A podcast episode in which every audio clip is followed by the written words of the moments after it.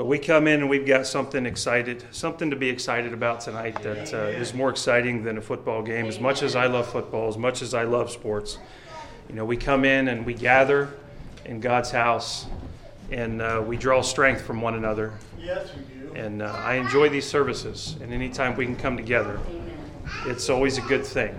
It's always a good thing. Yeah. We're going to be doing it for an eternity, so we might as well get used to it. But I'm going to take my passages of Scripture first from the book of Mark. I want to preach on the subject tonight of there is a cost, and this has to do with discipleship. I think when, as Christians, um, I remember I was telling my kids, I said, This is where I got saved, right here. It was this spot. And I remember when they used to sit up here with uh, Michelle and Michaela would eat chapstick. From, I think that was Michaela. I don't think it was Carson. Carson was Carson ate other things. but uh, I remember them growing up here in their early years, and uh, I remember this is where I first became a Christian. Was this very spot right here? And um, as I got older, um, as I started to grow, as we start to grow in our faith, um, you know, we want to take steps in our growth, and every time we take a step, um, there's going to be a cost. Yeah. Whether it's finances, whether it's friends, whether um, whether it's job, whatever it may be, every time you take a step for Christ in this direction, um, you've got to pick up that cross and follow Him, and there's something that you have to leave behind. Amen. Um, but that flesh is always going to battle every single time. We always war with the flesh, and that's never going to stop until we go home to be with Christ. But that that war is there. It reminds us of what side of the battle we're on. I think I heard Pastor Mike say that years ago when I was a young Christian, and that's always stuck with me. Is we should thank God for the battle because it reminds us what side we're on. It reminds us of our faith and our strength and where it comes from. And so in Mark chapter 2, verse 13, Mark chapter 2, verse 13. I want to read two verses here. It says, And he went forth again by the seaside, and all the multitude resorted unto him, and he taught them. And as he passed by, he saw Levi, the son of Alphaeus, sitting at the receipt of custom, and said unto him, Follow me. And he rose and followed him. Now, if you will, turn over to book of Matthew, chapter 4, verse 18.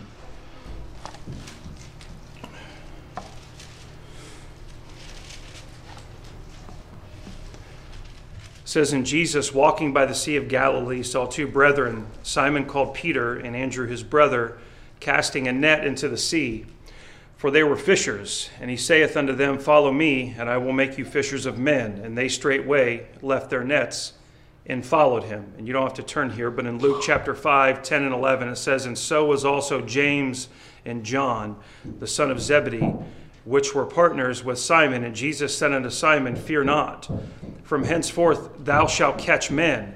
And when they had brought their ships to land, they forsook all and followed him. So, and the thing to take away from those three those three books is those three words, and followed him. They followed him. So let us pray. Heavenly Father, we thank you, Lord, for allowing us to gather in your house. We thank you, Lord, for the songs that we've heard, Lord. And if we could just have the faith of a child, Lord, childlike faith in everything that we say and do, because we know that when kids get up here, they they seem fearless, God. And I pray, God, that as you said in these passages, Lord, fear not, that with whatever we do, whatever you call us to do, that we do it without fear. And I know that we doubt and fear at times, but I pray, God, tonight that we not let fear and doubt choke us out in this life, Lord. I pray, God, that we're not gripped by those things, we're not controlled by those things. But we know that perfect love casteth out all fear, and we know that perfect love lies within your name. And I pray, God, that we just cling to your name here tonight. We draw strength from your name. We draw strength from the cross here tonight, Lord. And I pray, God, that you give us what we need. And I pray that we draw near to you for just a little moment here as brothers and sisters in Christ. And what a wonderful thing it is to be a part of God's family. It is a big family. And I pray, God, that you bless us just for a little while. Hide your servant behind your cross tonight. In your name we pray, and amen. Amen. Amen. You know, thousands of men women, children have followed Jesus since his birth, since his death, since his burial and resurrection. But in reality, in the huge swing of things, when we look at how many people have lived on the earth over the years, it's only been a few because the Bible says, Few there be that find it. Yeah, right. And so when we think of what it means to follow Christ, you know, we have to look at our own lives. What does it mean to follow Christ? What does it mean to you to follow Christ? What do you believe about Christ? And I said, I think the most important thing about us is what comes into our mind when we think of Jesus. So, what comes into your mind? What comes into your heart and mind when you hear the name Jesus? Is it Savior? Do you know him at all? What does Jesus mean to you? And I think that's the most important thing in this life, no matter what we do because at the end of this life, we are going to stand before God, and I'm going to give an account of the things that I've done. And if the world were to judge you as a Christian, would there be enough evidence to convict you as a Christian in a court of law? If you were to be put on trial for your faith today, would there be enough evidence to convict you with your words and your actions? And those are things that we have to think about. So when we follow Christ, do our words and our actions match up with what with what we say we are? And it doesn't mean that we're perfect. God doesn't expect perfection but he just wants us to be perfect in faith and that just means to trust him in every single thing that we do because we are going to fail we are going to fall but it's who we turn to in our failures. When we when, when we mess up when we stumble it's who we turn to that yeah, makes all the difference of whether or not we're going to make it or not. But these men that we had mentioned here in these passages of scripture you know some were tax collectors some were fishermen. You know they had jobs like you and me. They were ordinary men just like us and God chose them. Jesus went and he looked at them and he said, I want you to follow me. I want you to follow me. And they followed him. Now we don't read where they argued with him. They don't read we don't read where they struggled with it. But when we think about the things that they battled, they're flesh and blood just like you and me. And I'm sure that when Jesus said, I want you to drop everything that you're doing and I want you to follow me. It says, and they followed him. And so when I accepted Christ here in this spot right here, I, just, I made a commitment. I said, Lord, I'm going to follow you. I don't know where this path is going to lead. I don't know what's going to happen, but I'm going to follow you. And it was at that moment, at that spot in 2007, that changed my life. Yeah, right. It changed my life, and it's everything that's happened from then on has led me to this point. Now, I don't know what would have happened had I not done that, but I know I'd be without Jesus. I know I'd be lost without Christ. And who knows what would have happened. But at the same time, when we look at these men, they didn't fully understand what they were doing. They didn't fully understand what it meant to follow Christ at this time. Because when I got saved in, in this spot, I didn't fully understand what it meant to follow Christ. It didn't mean that I regretted my decision, but I knew that something in my life, I knew I needed something in my life that was different than anything that I'd ever had, than anything that I'd ever experienced, because there was a void here in my heart there was a void here in my heart that I tried to fill with all sorts of different things, and nothing worked. And so it was when I finally asked Jesus to fill that void, is when I finally felt full. You know, there, there's, there's moments of sadness, there's moments of anger, there's moments of happiness. And the thing about those things is they're just emotions, and those things wear off. But the joy that filled my heart that morning, the joy that filled here, no matter what happens, that's going to be there. That's going to stay. And that's something that the devil has no right to take. Right. And so when I picked, when, when, when I got up and I went and sat back down, I walked away with joy, something that the world has no right to.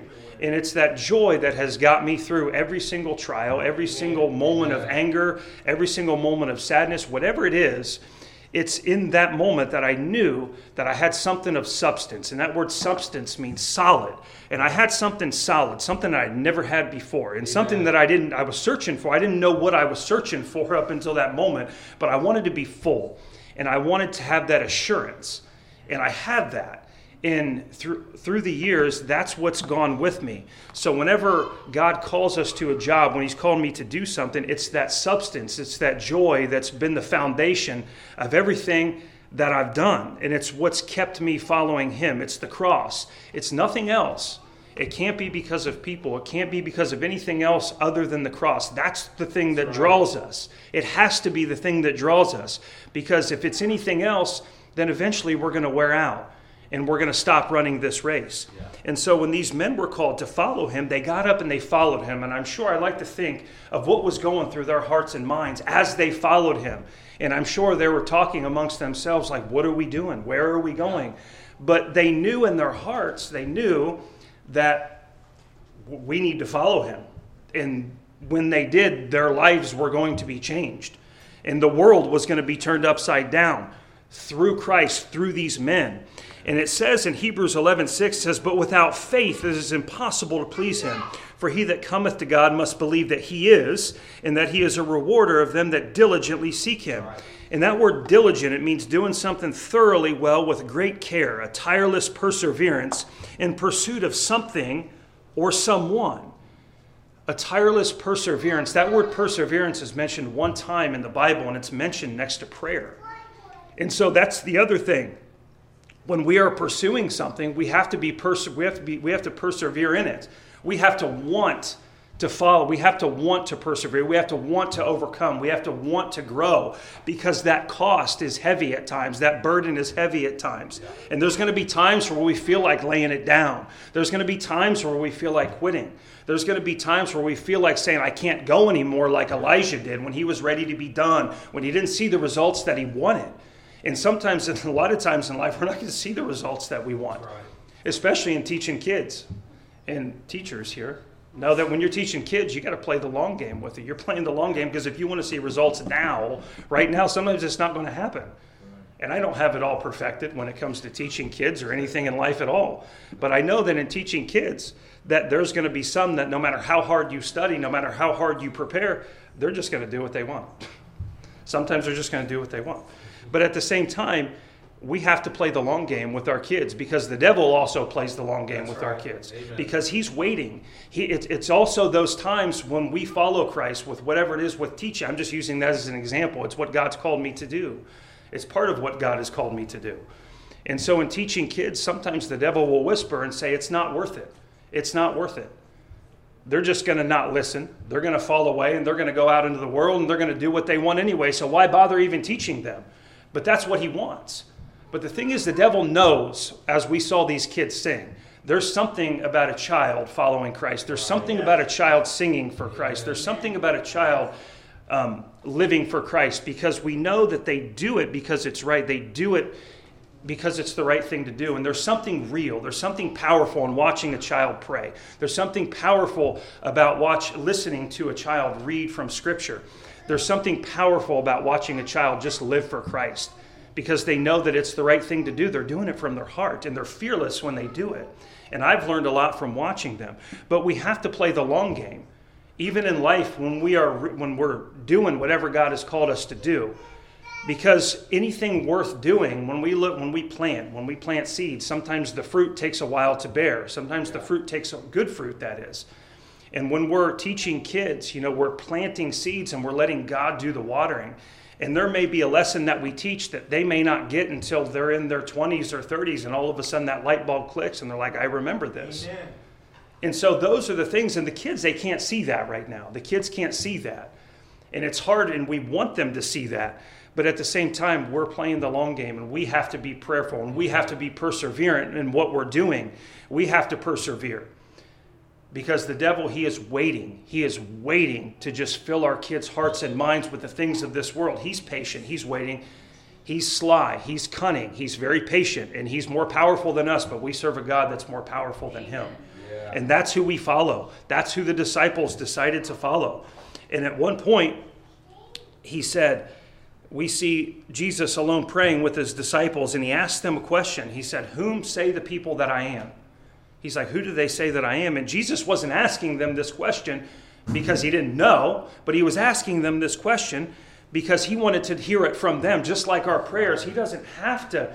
We, he knows our thoughts. Yes, he, he knows our thoughts. He just wants to hear us say it because that's how God works. He could choose any method that he wanted to. The God who created the heavens and the earth, yeah. the God who hung the moon and hung the stars and created everything and all this, we see evidence of a creator and creation all around us. When right. we look in this building, somebody had to build this, right. somebody had to create it. Jesus, the profession that he chose was the job of a carpenter, somebody who creates things, somebody who makes things. He could have chosen any profession, but he chose the job of a creator, of a carpenter. And I think there's some pretty good application in there. I think that's awesome in my mind. It shows who he was appealing to when he came down. He appealed to everybody, but it shows his, it shows his character, his humility of what he was trying to represent, what he was trying to bring. But the thing is, the God who chose, who created everything, decided to his method of getting things done was to work through us. Yeah. Was to work through us because we're God's hands and feet. And that the, the devil, he will try to whisper things into our to try to get us to stop doing what he wants us to do because he knows the power in what God can do through us, not of our own power, but he knows what God can do through us. And the thing is, he said, Whom say the people that I am? And he said, the disciples say, Some say you're John the Baptist, some say you're Elijah, others say you're one of the old prophets that have risen from the dead. And he says, But who do you say that I am? Yeah. It's like, I don't care about what everybody else says. And that's why it's so important that you know who Jesus is for yourself. And that's a question that we constantly have to go to every single day. And Paul said he had to die daily. We have to constantly renew our faith every single day constantly be renewing our faith. We need to be assured every time we wake up, we know who Jesus is. Every time we lay our head down, we have to know who Jesus is. Amen. And so Jesus then he proceeds to tell them, he proceeds to tell them that he's going to have to go through some of the worst kind of pain and suffering and humiliation imaginable as a man and he's speaking to his disciples here as he's asking them this. He's speaking to his disciples because he's telling them that there's going to be persecution that comes. He's talking about himself, and eventually he's foreshadowing what they're going to have to go through. But he's going to go through it first so that we can have the ability to sustain it when we go through it. Amen. Whatever it is that we have to go through, he went through it first, That's and right. even worse. So, whatever we're going through, whether it's kidney stones, And I felt like I was dying when I had those things. And so the thing is, that doesn't even compare to what Jesus went through. That doesn't even compare to what some of you guys have went through. But at the same time, whatever it is, Jesus has went through it first and he's right. been through worse. And so that's why it has to be the drawing power of the cross that sustains us in this walk. Who do you say that Jesus is? Who do you say that he is? I know who he is in my heart, but you have to answer that question because you're going to stand before him, not me. So he's speaking to his disciples. And the thing is, when you look at the cross, there's suffering, there's rejection, there's pain, there's all those things, but there's also hope. Amen. The cross represents all of those things, and that's what we have to draw to. He's speaking to them. And also at the same time, he's speaking to us because these are things that we're going to have to go through. Maybe not on the same level that they went through, but we may have to. And we have to be ready. We have to be prepared for when the time comes. As I said, this is an election year, and we know that in America now, election years are just, you never know what's going to happen. You never know what's going to happen. And I think right now our country is divided culturally. And I think we're split right down the middle when it comes to our founding Judeo Christian principles. When it comes to those things, we're divided. But that's what we were founded on. Those are the things that united our founders. They all had differences. They all had differences. But those are the things that united them. They said, we need to build a country on these Christian principles. And that's what they used. So, what unites us today? As a church, we come here and we gather in Jesus' name. We unify in Jesus' name. That's what we gather in. That's the only thing that you can unify us. And when they gathered in that upper room, they were counting the cost. All those 120 men and women, they were gathering and they were counting the cost and they were prepared in their hearts and minds of what they were going to have to go through because they saw what Jesus went through. They counted the cost and they said, you know what? It's worth it. It's worth it to go out there and preach this gospel. Yeah, yeah it is. Amen. The man that went before us, the man that hung on the cross, that endured the suffering and the shame, went before us. He left all of heaven not just to die for us, but to live for us. And you know, it's sometimes it's easy for us to say that we'll die for a cause. I shouldn't say easy, but maybe easier than to say we'd live for a cause. Because yeah. when you have to live for a cause, that goes back to that word diligent and perseverance. We have to be diligent in seeking God every single day. Who is He to you? And we have to persevere every single day. So when we live for something, or when we live for somebody, in Christ in this instance, then we have to persevere. We have to be diligent in our pursuit of Him. We have to be humble in our pursuit of Him and realize that we don't have it all figured out, that we need Him in everything that we do. We can't do it alone, and we need each other in this, regardless of where we're at. We have different denominations represented here tonight. But yet, our underlying unified unity is Jesus. We come together in Jesus' name. That's what unifies us. And we need each other in this life to help bear one another's burdens because we can't do it alone. We can't let pride divide us. And the disciples, when they gathered in that upper room, they counted the cost and they said, We're going to go out and we're going to turn the world upside down with the gospel message. And many of them ended up paying the ultimate price, ended up paying the suffering the ultimate cost, and that was with their life.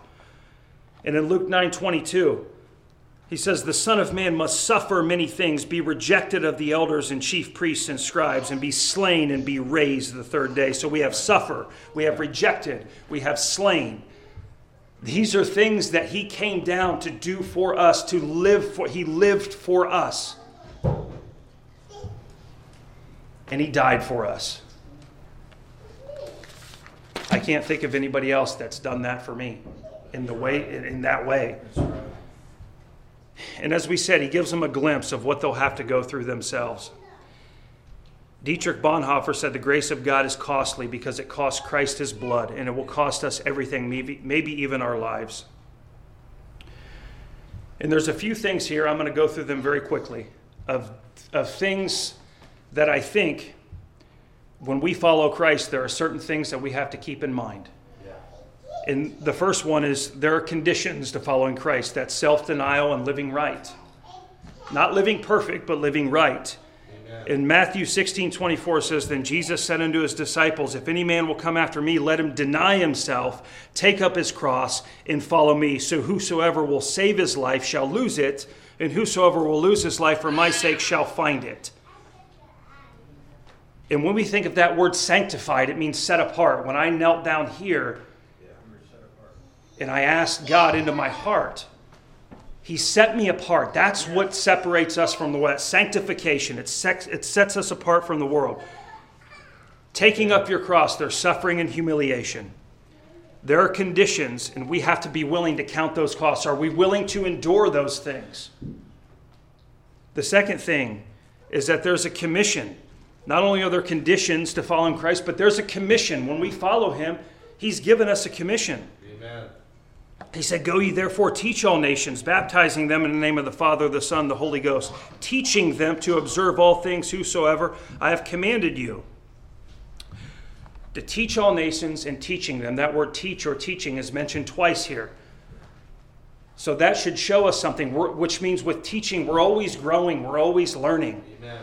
And the thing is, in teaching, we learn, and in, learn, we, in learning, we, we teach others. We, we, learn, we learn from our own teachings as well. I've learned from many that have uh, gone on before me.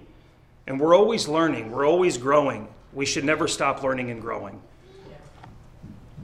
And a disciple basically is a dedicated follower of Christ. And that's why that word disciple, it takes Christian to the next level. It takes it to another level. Yeah. But we have costs. That means surrendering all things for Christ. We have conditions, we have costs. And again, Bonhoeffer said, The grace of God is costly because it cost Christ his blood. And he also said, He said, I have come to the conclusion that I made a mistake in coming to America. And Bonhoeffer was a man who gave his life for the sake of the gospel. He escaped Nazi Germany and he made it over to America, but it didn't sit well with him knowing that those that he knew, his family, his friends, were facing the persecution of Nazi rule over in now Nazi occupied Germany or Europe. And so he's sitting here and he's safely in America and he's writing this letter to those that have given him safe haven over in America so that he can continue to help the church in Europe. But it didn't, he couldn't sit in peace knowing what his family and friends were going through. He said, I have come to the conclusion that I've made a mistake in coming to America. He said, I must live through this difficult period in our national history with the people of Germany. I will have no right to participate in the reconstruction of Christian life in Germany after the war if I do not share the trials of this time with my people. Christians in Germany will have to face the terrible alternative of either willing the defeat of their nation in order that Christian civilization may survive, or willing the victory of their nation and thereby destroying civilization. He said, I know which of these alternatives I must choose, but I cannot make the choice in security. And so on April 9, 1945, he was hanged, 21 days before the fall of Nazi Germany. So he made the choice to go back and get right in the middle of this fight.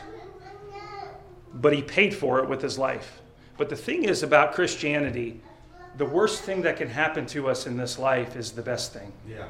And he knew that. He counted the cost and he said, You know what? My heart is right. That's right. I know where I'm at. That's right. So I'm going to cast out all fear. I'm going to cast out all doubt. And really, perfect love casted out all the fear in his heart and mind. And he said, with a calm heart and mind, he went back to Nazi Germany and faced the fire. So, are we willing to count that cost? Are we secure in our faith? Do we know where we stand without a shadow of a doubt? It doesn't mean that we don't have doubts and fears, as I said, but are we living in doubt and fear? Does it control us? And finally, after we had the con- there's conditions, there's a commission, there's costs, and finally the payoff is what we look forward to. The payoff is what keeps us going, and that's our eternal reward. That's the crown. That's that crown. And we see here Paul has encouraging words to Timothy as he knows he's ready to depart from this life. And he tells Timothy, he said, Preach the word in verse 2. And then in verse 3, is, he says, Endure sound doctrine. And then down in verse 5, he says, Endure afflictions. And then in verse 8, he says, There is laid up for me a crown of righteousness. So you see what he tells Timothy. He says to preach and then endure, endure, which means just as Jesus told the disciples, there's going to be suffering, there's going to be pain, there's going to be affliction. Paul is telling Timothy the same thing, and I love looking at Paul and Timothy. I love looking at their relationship. I love looking at Paul being older in the Lord, Timothy being younger in the Lord. I've always enjoyed studying their relationship and what Paul saw in Timothy and what Timothy saw in Paul. But he said, endure sound doctrine. That means make sure. He, he's telling him, he's like, there's going to be some that come along that's going to wrongly divide God's word. Says rightly divide God's word. That means there's a wrong way to divide it. Endure sound doctrine. Make sure you're preaching, not only preaching, but preaching right. Preaching the word of God, not preaching anything. Because Paul said there's not another gospel. He said, preach, preach right. Endure afflictions. Because as you preach sound doctrine, you're going to have persecution come your way. When you stand for what is right, right. you're going to have persecution come your way. Are you willing to endure the mockery? Are you willing to endure the humiliation? Are you willing to endure the suffering? Are you willing to endure all of those things? Financial loss, loss of friends, loss of job, whatever it may be. Are you willing to endure those things because you may have to pay for you may have to suffer the cost with all of those things. You may even have to pay with your life. Right. Those are all things that are on the table. But our reward is not of this earth. It's not the riches of this world but it's that crown of righteousness. In Hebrews 11:1, 1, I'm going to end with this. Faith is the substance of things hoped for, the evidence of things not seen. And then in that, that, that book, chapter 11, says, These all died in faith, not having received the promises, but having seen them afar off, and were persuaded of them, and embraced them, and confessed that they were strangers and pilgrims on earth. But now they desire a better country. Yeah. That is in heavenly, wherefore God is not ashamed to be called their God for he hath prepared for them a city. And through all of that, through all of that, in Hebrews 13, 5, he says, I will never leave thee nor forsake thee. Amen. That's the comfort that we have that helps us endure all of these things. So I pray that you have that comfort and encouragement here tonight.